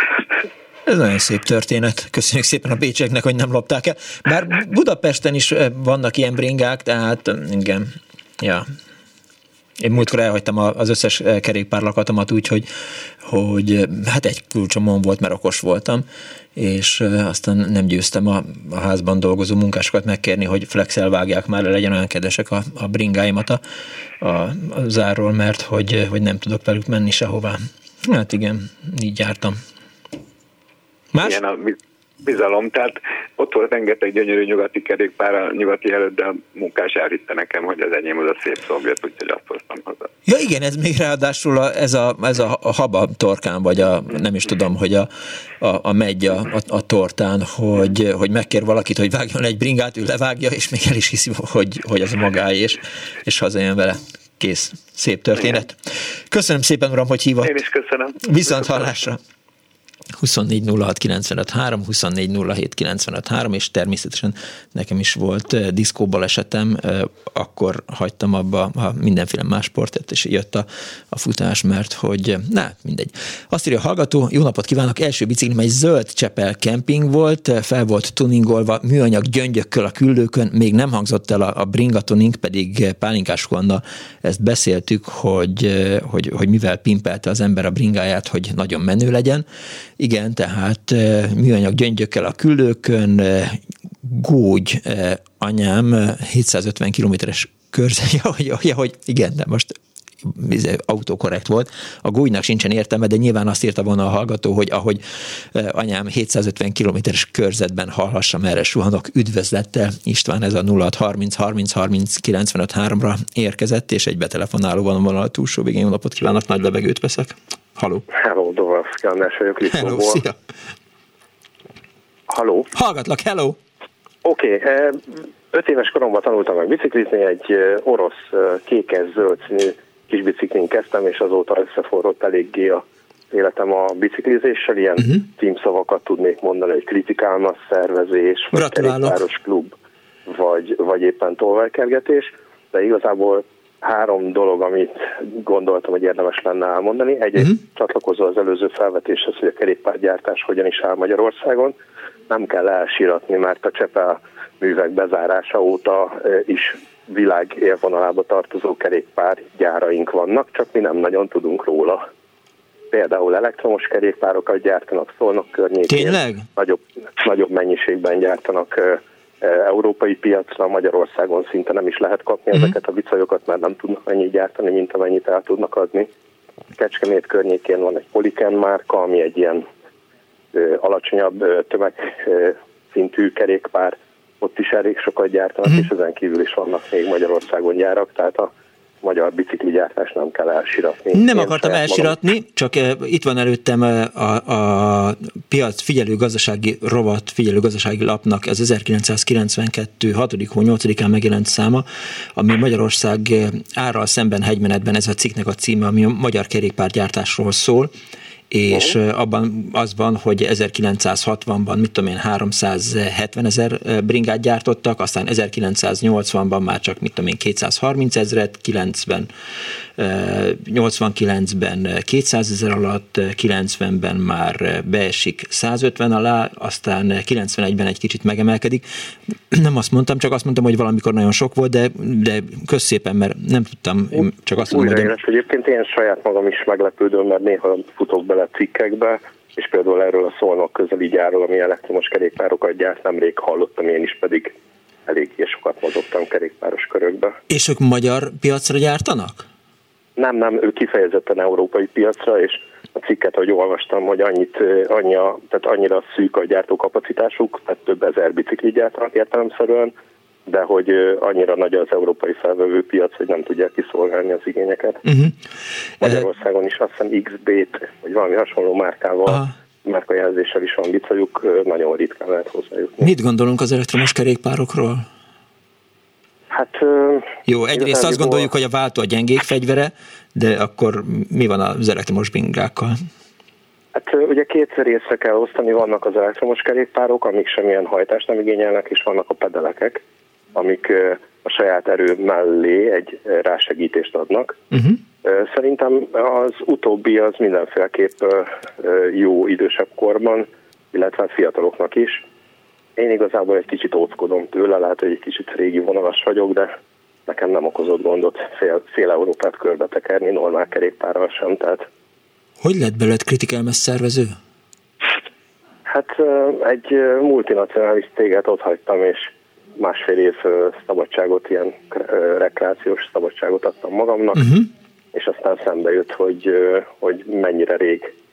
Azt hiszem, ilyen 34 éves korom körül volt, hogy mennyire rég foglalkoztam a kerékpározással, meg egyébként nagyon autóztam, és akkor, hogy vissza kéne szoknom rá, mert gyerekkoromban egyébként tényleg le nem lehetett lőni róla, és akkor jött a Critical Mass mozgalom, maga a szellemisége megtetszett, az, hogy minél több kerékpáros legyen az utakon, ugye ez adja a kerékpárosoknak a legnagyobb védettséget, és tetszett a mozgalom, fiatalos volt, lendületes, és igyekeztem az élére állni Szegeden. Mikor volt az első Critical Mass?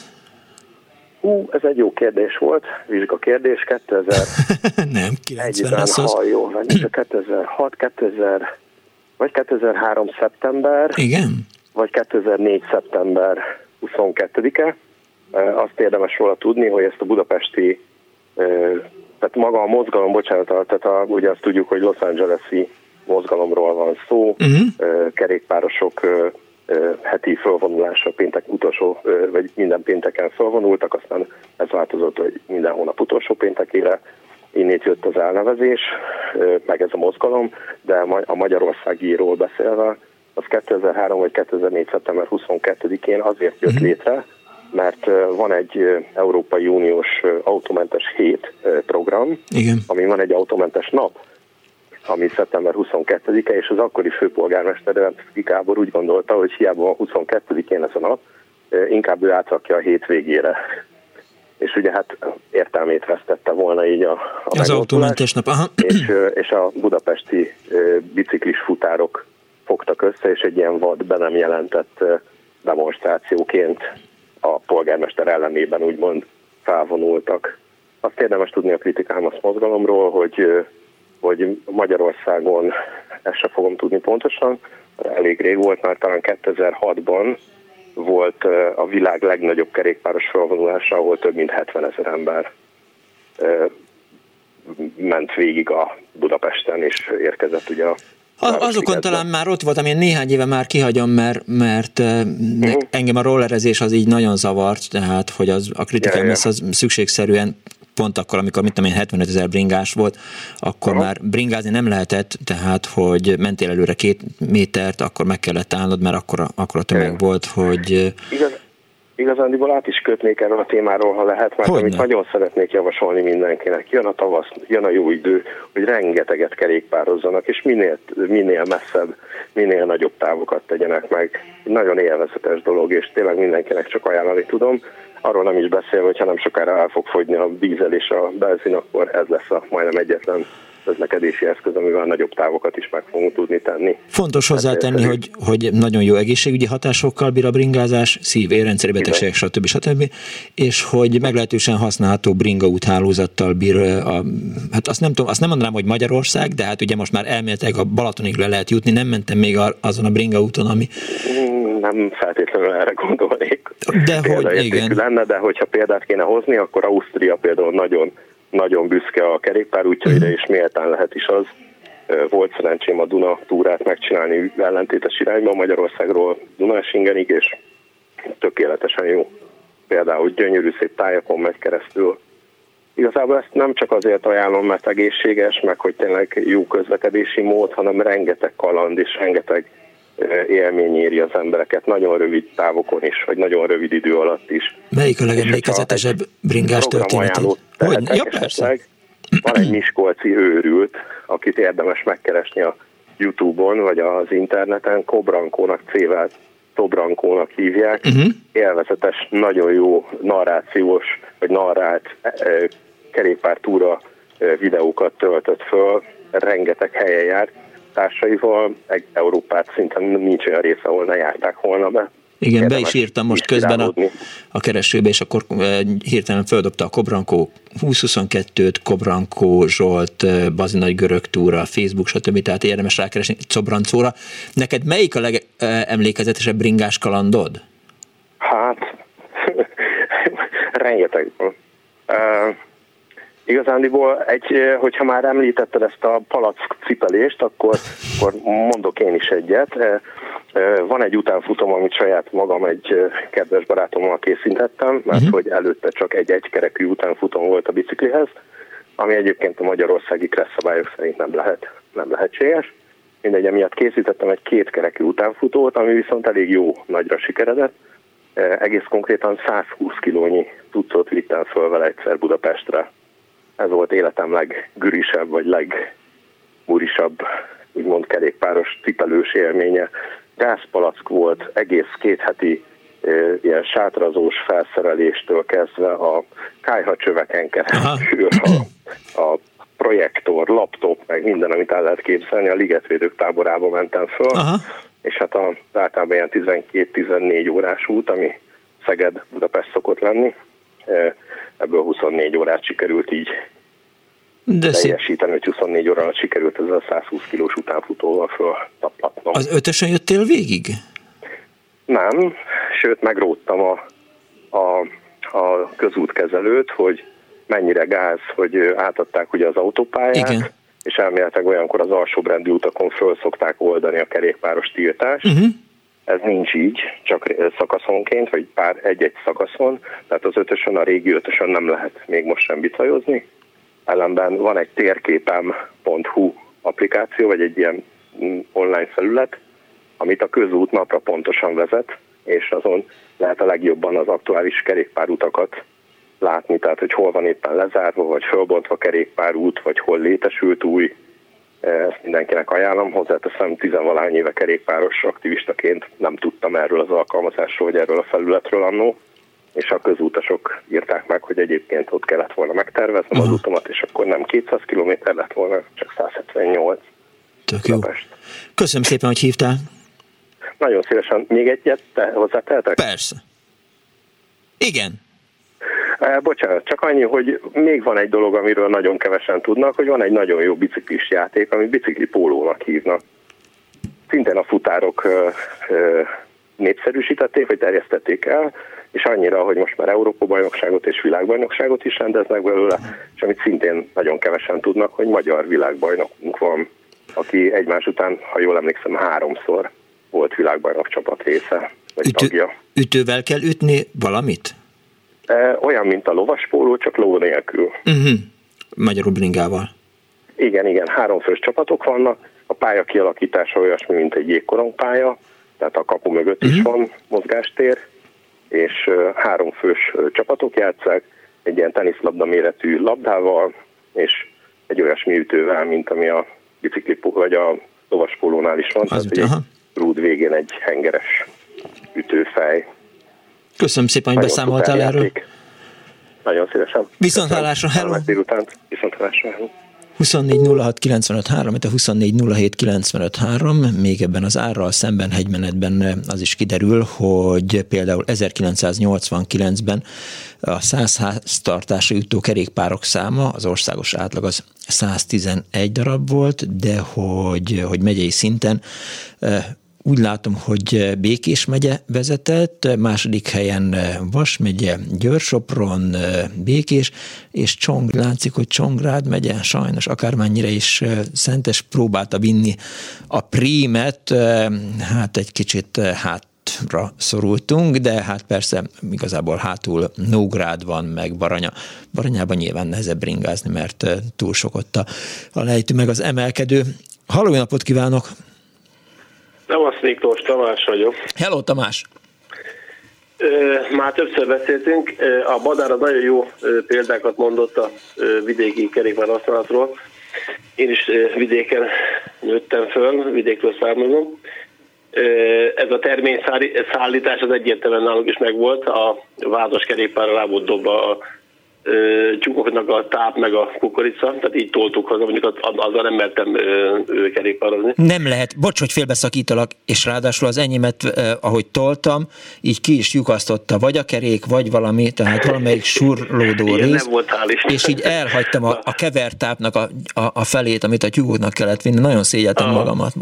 Na, az én első kerékpárom az 72-73-ban, még óvodáskor kaptam, nem tudom mi volt a márkája, de ilyen orosz, ilyen 24-es méretű, tehát nem kell még rendes ilyen kis gyerekkerékpár volt.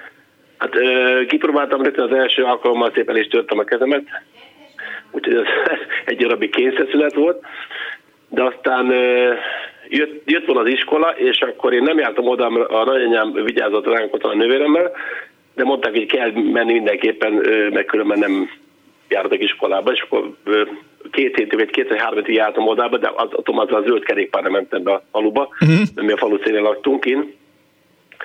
Aztán nagyon szerettem volna versenykerékpárt mindenképpen, de azt nem nagyon jött össze, csak már később, és akkor kaptam egy ilyen túrakerékpárt, mint Csepel, nem tudom, Fecske, az létezett ilyen márka, vagy Fecske? Biztos, hogy létezett.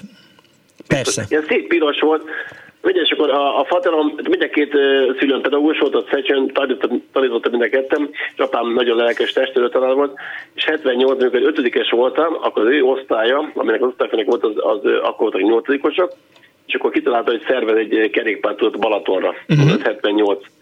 És akkor én ezzel a piros kerékpárra mentem, és hát két napos volt a túra, úgy mentünk, hogy innen tehát hol lakta Tápja Szecséről, ugye jöttünk a Dunáig, az Nórév volt, ott mentünk át, ott éjszakáztunk sátorba. Ez úgy volt, hogy anyukám jött velünk a Warburgunkkal, volt minden cucc, és akkor ott mondom, a sátrakat mindent ő cipelte, és akkor úgy mentünk le két nap alatt Balatonra. Az ott a sztori viszont, hogy az új kerékpáron már nagyon büszke voltam rá, ez rendes, nem verseny, de túra kerékpár volt, de hát nem jól vizsgázott, mert letört a pedálja egy ilyen sima egyenes szakaszon, és akkor pont aratás volt, és megszántak minket ott a kombájnosok, meg a kiszállították a kukoricát, bejöttek minket a géptelepet, oda a DS-nek a üzemágába, és ott visszaegeztették a pedalomat, úgyhogy tudtam folytatni a túrát. De mondom, ami nagy szívfájdalom volt, hogy én mindenképpen versenykerékpárt szerettem volna, és akkor szüleim főhoztak Pestre, összes végigjárt, hogy nem volt sor versenykerékpárt, és akkor én emlékszem, hogy a koordinálházban zokogtam az MZ ülésén, hogy versenykerékpárt akkor mindenképpen, az annyiban teljesült, hogy egy Sputnikot kaptam, egy szép ilyen fikazöld színű Sputnik orosz kerékpárt, az nem félverseny, rendes versenykerékpár volt, de én tényleg azt mondom, hogy nagyon szerettem a régi túrakerékpárt, és hogy a Badár is mondta, hogy ez a kontrás dolgot nagyon nehéz volt megszokni, mert a öcsém is, amikor tanult kerékpározni, az is nagyon élvezte, hogy akkor fölszállt a kerékpárat, néztük az udvar, vagy a terasz, hogy megy a Petike a kerékpárra, a Bérge tud kerékpározni, és felénk nézett, integetett, és akkor jött a kapu, csak nem bírt fékezni, mert versenykerékpárra ment, és neki ment a kapunak szépen. Na, úgyhogy ezek voltak a fő sztorik. Nagyon jó műsor. Jó szórakozást továbbra is mindenkinek. Köszönöm szépen. Egyébként ne menjen messzire, mert hogy most éppen találtam eladó Fecske kerékpárt, Tótkomlóson 4 darabot, de hát szerintem a tyúkok alól szedték ki őket, ahogy így nézem a képeket, tehát kerekük már nem nagyon van, de még ez a klasszikus, és emlékszel, hogy még akkor régen nem olyan volt a fékje a bringáknak, amilyen most, tehát nem bovdenes, hanem volt egy kallantyú, ami fékezte a kereket, tehát nem is oldalról voltak fékpofák, hanem csak az első kereket valami így blokkolta. Igen, az a fék volt. Ez a klasszikus fék, igen. Ugyanúgy hajlítva volt a kormány alatt, mint a igen. Ja. 4 darab egy ilyen. Rányomta magára a kerékre. A kerékre, a gumit fogta meg, igen. Gumiófát, igen. 4 darab bringa, 19.900 forint, és hát ebből is látszik, hogy mondtam, hogy Békés megye vezette az egyfőre jutó bringák számát, mert ez Tótkomlóson eladó, le kell menni érte. Arra nem tudom elmészteni, hogy amikor még vártam a kerékpáromra, akkor a fatoroknak nagy 28-as, nem tudom hány, és nagyon nagy kerékpárja volt, azt szerintem maga csinálgatta valamiből, és akkor itt úgy mentünk, hogy a váz alatt dugtuk át a lábunkat. Igen. Arra emlékszel, hogy persze. Az nagy trúváj volt, hogy valaki úgy tudott kerékpára, hogy ment a felnőtt kerékpára, de a váz alatt átdugta a lábát. Igen, hát erről beszélt a Pálfi Gyuri, hogy nagyon nehéz volt jobbra kanyarodni, miközben az ember a váz alatt tekert, és hogy balra könnyebb volt, ezért mondtam azt, hogy ha az ember folyamatosan balra kanyarodik, akkor biztos, hogy elér oda, ahová jobbra kanyarodva akart elérni, csak sokat kell menni. Oké, na szevasztok. Hello. Néhány hallgatói hozzászólás.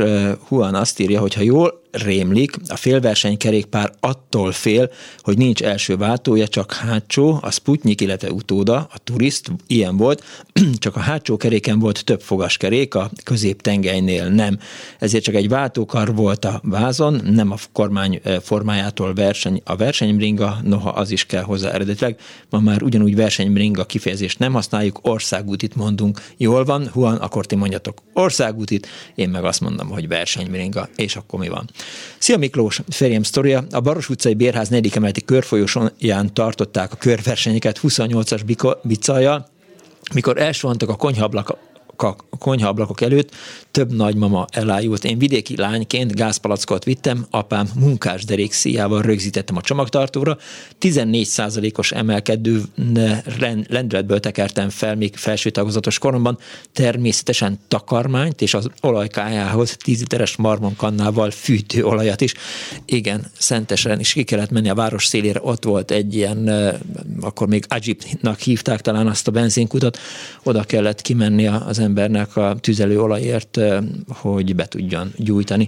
A zöld gyerekbicikli Skolnyik volt, írta József, és Éva küldött egy képüzenetet, amin szintén látható egy Csepel rablót, retro bringát, nagyon szép és menő, kb. 40 éves, oda vannak érte.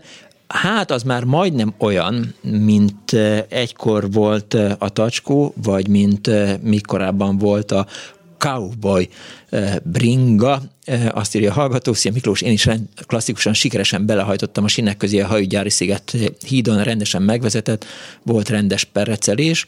Jó, hát egyszer diszkóbaleset volt, jöttem haza a lányommal a Hajugyári szigetről, és nagyon durván be voltam mindenezve, és jöttünk haza, és leesett a lámpa a bringáról, és akkor utána kaptam, és akkor lehajtottam a patkáról, és iszonyatosan jött estem, és kulcsontörés, meg minden, és akkor kellett abba hagyni a kendót, na mindegy, nevezesen az ember részegen. Áfor benzinkút volt nálunk Aszódon, írta. Lehet, hogy áfor volt tényleg, az Ajip az más volt. Az Ajip volt az a hatlábú kutya, ami egy matricán jelent meg nagyapámnak a trabantján, és két matrica volt rajta, egyrészt azt hiszem ez az Ajip, másrészt meg egy ilyen emberséget az utakon is köszönöm feliratú matrica. Szép trabant volt, nem emlékszem már a rendszámára, egy betelefonálóban a vonal túlsóbb. Jó napot kívánok! Halló! Halló! Jó napot! Szia! Halló! Én a Ruk Levente vagyok, szia! Szevasz! Hol van az ember egyensúly központja? Na várj, menjünk vissza az elejére. Tehát te vagy a Levente, de mi az, hogy állsz? Én a Ruk Levente vagyok, szevasz, mi beszélgetünk. Persze, múlt héten. Tudom, mert hogy neked van... Nektek van. Gondoltam is, hogy föl is hívom a Weyert a héten, hogy megbeszéljem vele ezt az országház Pulitzer emlékdíjat, hogy korpa közé keveredett. Nagyon szerelmesek voltak már. De hol van az ember egyensúly között? Honnan tudjam? Hát mi vagyok én? Hát a fülében, képzeld el. Ja, tényleg. Képzeld el, hogy egyébként Weyer után a Farkas Laci operatőr barátommal csináltunk egy épp a Weyer segítségével videára egy road movie-t, ami Balaton körüli gasztrokulturális mozi volt, és így körbe tekertük a Balatont. Emlékszem rá. Emlékszem rá, mert Roy mellettem ült. Tessék? Mert Ördögi Roy mellettem ült, aki a videának a szerkesztője. Igen? Aha. És az volt, hogy készítettük a főcímet, és én kint felejtettem bunkó módon a bringaút közepén a bringát. Uh-huh. Egyébként egy Csepel másolat volt, a Magellán volt, keveset élt, meghalt egyébként, mert a Csepelnek az egyik mérnöke, és annak társa, aki a finanszírozója volt, ők készítették ezt a bringát, nagyon jó bringák voltak, és ők voltak a támogatók, mondhatom, nem, ma már nem reklám. Nem. Egyszer csak ebben a rádióban semmi sem reklám. Hanem szemben tandem bringán emberek, és mondják, hogy üvöltik, hogy vigyázz, balról akadály. Aha. És akkor néztem, hogy mi van? És elmentünk mellettünk, és mondom az operatőrnek, Farkas Lacinak, a barátomnak, hogy de, ezek vakok voltak. És képzeld el, tényleg vakok voltak. Igen. Fel a bringát az autóra, mert mi ugye forgattunk, és utolértük őket Füreden, és Füreden Benedek Riárdot, a Vakdiákok Sportegyesületének a vezetőjét egyébként is interjúoltam. Az volt, hogy elmesélte, hogy ők vak diákokkal tekernek. Ugyanis az egyensúlyérzékük az embereknek a fülükben van. Igen. És tudnak, és voltak olyan diákok, kérdezel, akik 10%-ot láttak, elülült 10%-ot lát, hátul tök vak. Tehát teljesen vak diákok. És akkor, amikor lenyomtuk ezt a road movie-t, egyébként a videán igen 600 000 nézték. Meg megkeresett egy srác, és mondta, hogy csináljunk egy vakdiákoknak egy ilyen Balatont megterülő cuccot, mert az ő felesége is vak volt. Ez egy szexárdi srác volt, és ezt 2 évig megcsináltuk, ezt most nem mondom el, a végén a politikán bukott meg. Az elsőt 5 darab parlamenti párt támogatta, és 5 darab parlamenti pártnak a képviselője volt jelenségófokon az induláskor, és gyűjtöttünk neki 10 darab új Csepel tandem bringára pénzt, mert amikor ezt az interjút készítettem, akkor ránéztem a régi Csepel tandem bringáikra, és nagyon szarállapotban voltak. Most nem akarok azzal foglalkozni, hogy a politika mennyire ölte meg ezt a történetet, megölte, még ment 1 vagy 2 évig. Azt hiszem 2 évet nyomtunk le. De igazából az érdekessége ennek a dolognak az, hogy ezeknek a vakdiákoknak szereztünk új bringákat. Ezek jobban tekertek, mint mi. Tehát döbbenetes volt. Vagy időközöntünk, jó, én a végén maradtam, hogy zárjam a csapatot, de ezek, ott jött 200 valahány ember, akik támogatók voltak. Ahogy azokat lehagyva értek el Kővágőrsre, Köveskára, ahol az első túrán egyébként a református egyház, meg nagyon sokan segítettek ebben, hogy szállást adjanak, hamarabb értek oda. Milyen jó, mekkora élmény lehetett ez? Ezt végigcsinálni. Ez nagyon jó élmény volt, és tudod, az a probléma, azóta próbálkoztak már, meg látom, hogy csinálnak, próbálták ezt egyébként kopírozni, csak a lényegét nem mondják el, hogy ezek a vak emberek tudnak bringázni, és ez nekik egy baromi nagy élmény.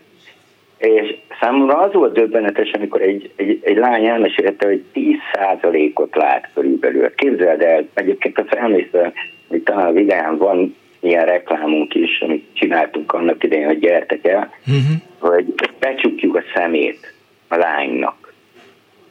Hogy képzeld el, hogy csukd be a szemed, és csak 10%-ot lát. És úgy bringázva. Egyébként meg mindenkit arra buzdítanék, mert hogy a Balaton környékén ugye reneszánszát éli a bringázás. Tehát nagyon sokan bringáznak. Igen.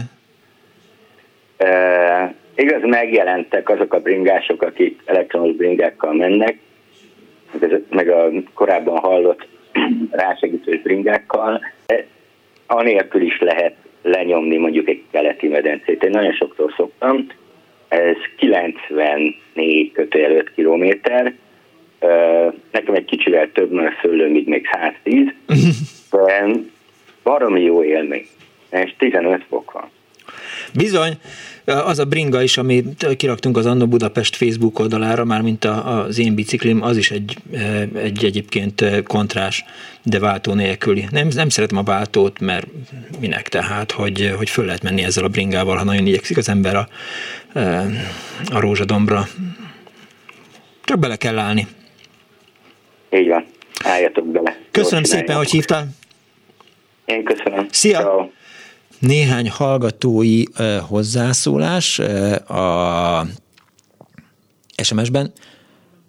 Bátyám tanított kerékpározni egy alacsonyabb női Csepel kerékpáron, Belegben a 60-as években. Első alkalommal az árokban kötöttem, kírja Piroska. Hát, ez szükségszerű. Üdvözlet mindenkinek, írja egy másik hallgató. 60-as évek eleje, Pest legszéle. 3-4 éves voltam, a család gyerekei között legkisebbként én kaptam meg a kis biciklit, kb. 20-as lehetett, örökhajtós, vékony, tömör gumikerékkel. Akkor a környéken nagyon sok gyerek volt, de bringa csak ez az egy. Ezen tanult meg mindenki.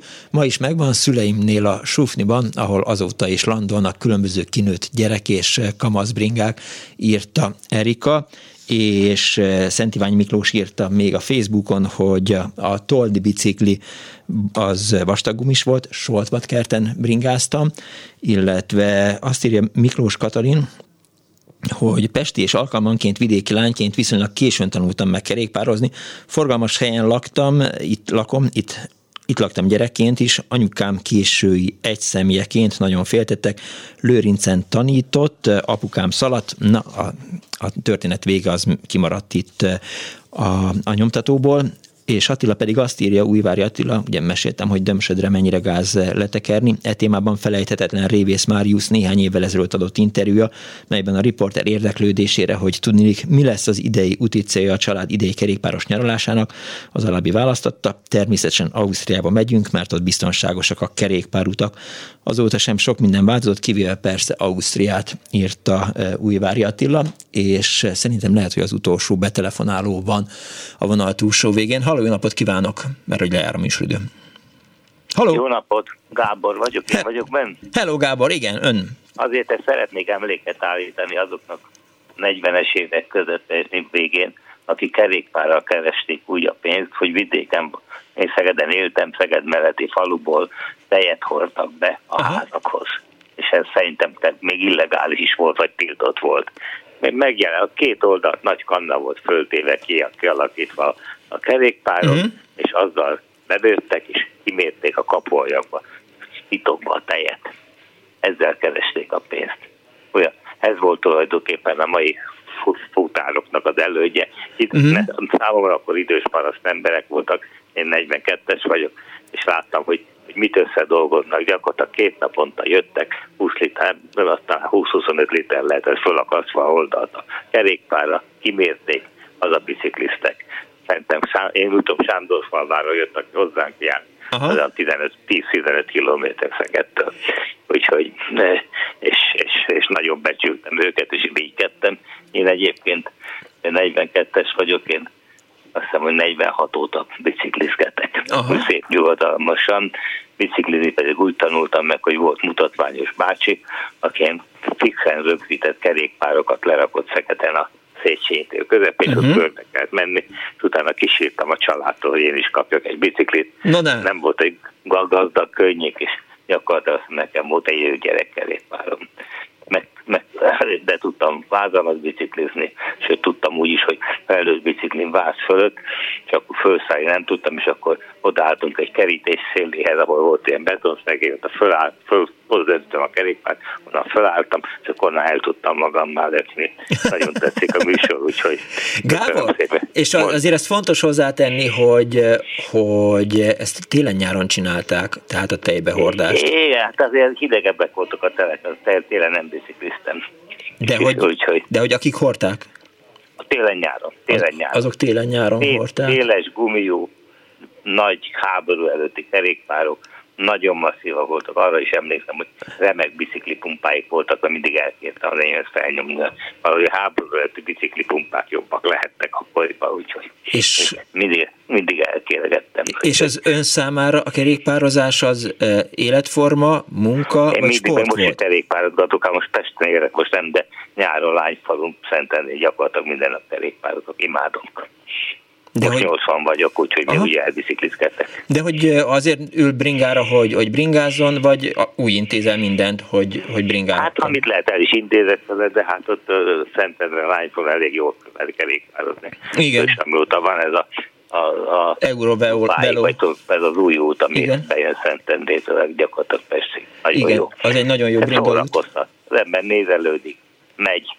Úgyhogy nyugodtan meg lehet inni egy sört közben, úgyhogy jól esik a dolog mindenféleképpen. Úgyhogy, és mondom, és nagyon kevés embernek volt kerékpárja. Én tudom, hogy gyerekként nekem volt egyedül, a barátommal elmentünk biciklizni, akkor elkérte a papáját, aki belvárosban volt fodrász, reggel oda biciklizett a papa, akkor oda mentünk az én biciklimmel, meg a barátom gyalog, és akkor ott elkértük a kerékpárt, és estére visszavittük, hogy a papa haza tudjon biciklizni. Úgyhogy nagyon kevés embernek, drága voltak. Nagyon drága volt a fizetésekhez képest. Úgyhogy mostanában nézve, amikor mindenkinek van egy-két jó kerékpárja. Én az első úgynevezett váltós kerékpárt, azt talán meg is tudom mondani, 55-ben láttam, valaki hozta Csehszlovákiában, egy vázváltó volt, a vázom volt egy favorit géphoz, és a a vágon lehetett váltani. Igen, a hátsó. Igen. Úgyhogy ez mostanában úgy szanaszét van mindenkinek 2-3 kerékpárja. Köszönöm. Értem. Ennyit szerettem volna, és onnan emléket szeretnék állítani azoknak, akik rengeteget dolgoztak, és behordták a tejet. Egyrészt lehetett tejet kapni, másrészt, hogy ők kerestek egy kis pénzt, szerintem illegálisan, de a családot meg kell tartották. Nagyon szegény emberek voltak. Egynél voltam is kint egyszer Sándorfalván, emlékszem. Uh-huh. Nagyon szegény család volt. Köszönöm szépen, Gábor, hogy hívott. Okay, viszont hallásra. Azt írja Anti, hogy a lányomat úgy tanítottam meg, hogy nem seprűnyél, hanem futottam mellette, és óvatosan a nyakát fogtam hátul, 2 nap alatt bicajozott önállóan. Utóbb nagykorában mondta el, hogy annyira utálta, hogy fogom a fejét hátul, hogy inkább gyorsan megtanult biciklizni. Nos, szóval olyan sokan maradtak ki, kedves hallgatók, és olyan sokan jelentkeztek, olyan sok kerékpáros történettel, hogy meghosszabbítottuk, tehát jövő héten is én, tehát önök is a bicikli lesz az Andó Budapestben, úgyhogy számítsanak rá, aki kedvet kapott, az jelentkezzen.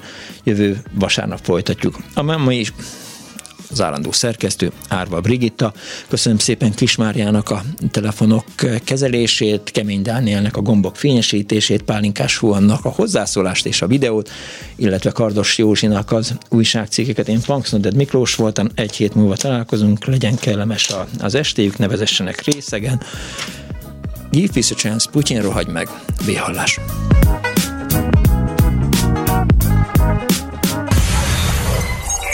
Mit kapcsoljam ki a rádiót? Bocsánat! Jaj, igen, jaj. Igen. Elnézést! Jó napot kívánok!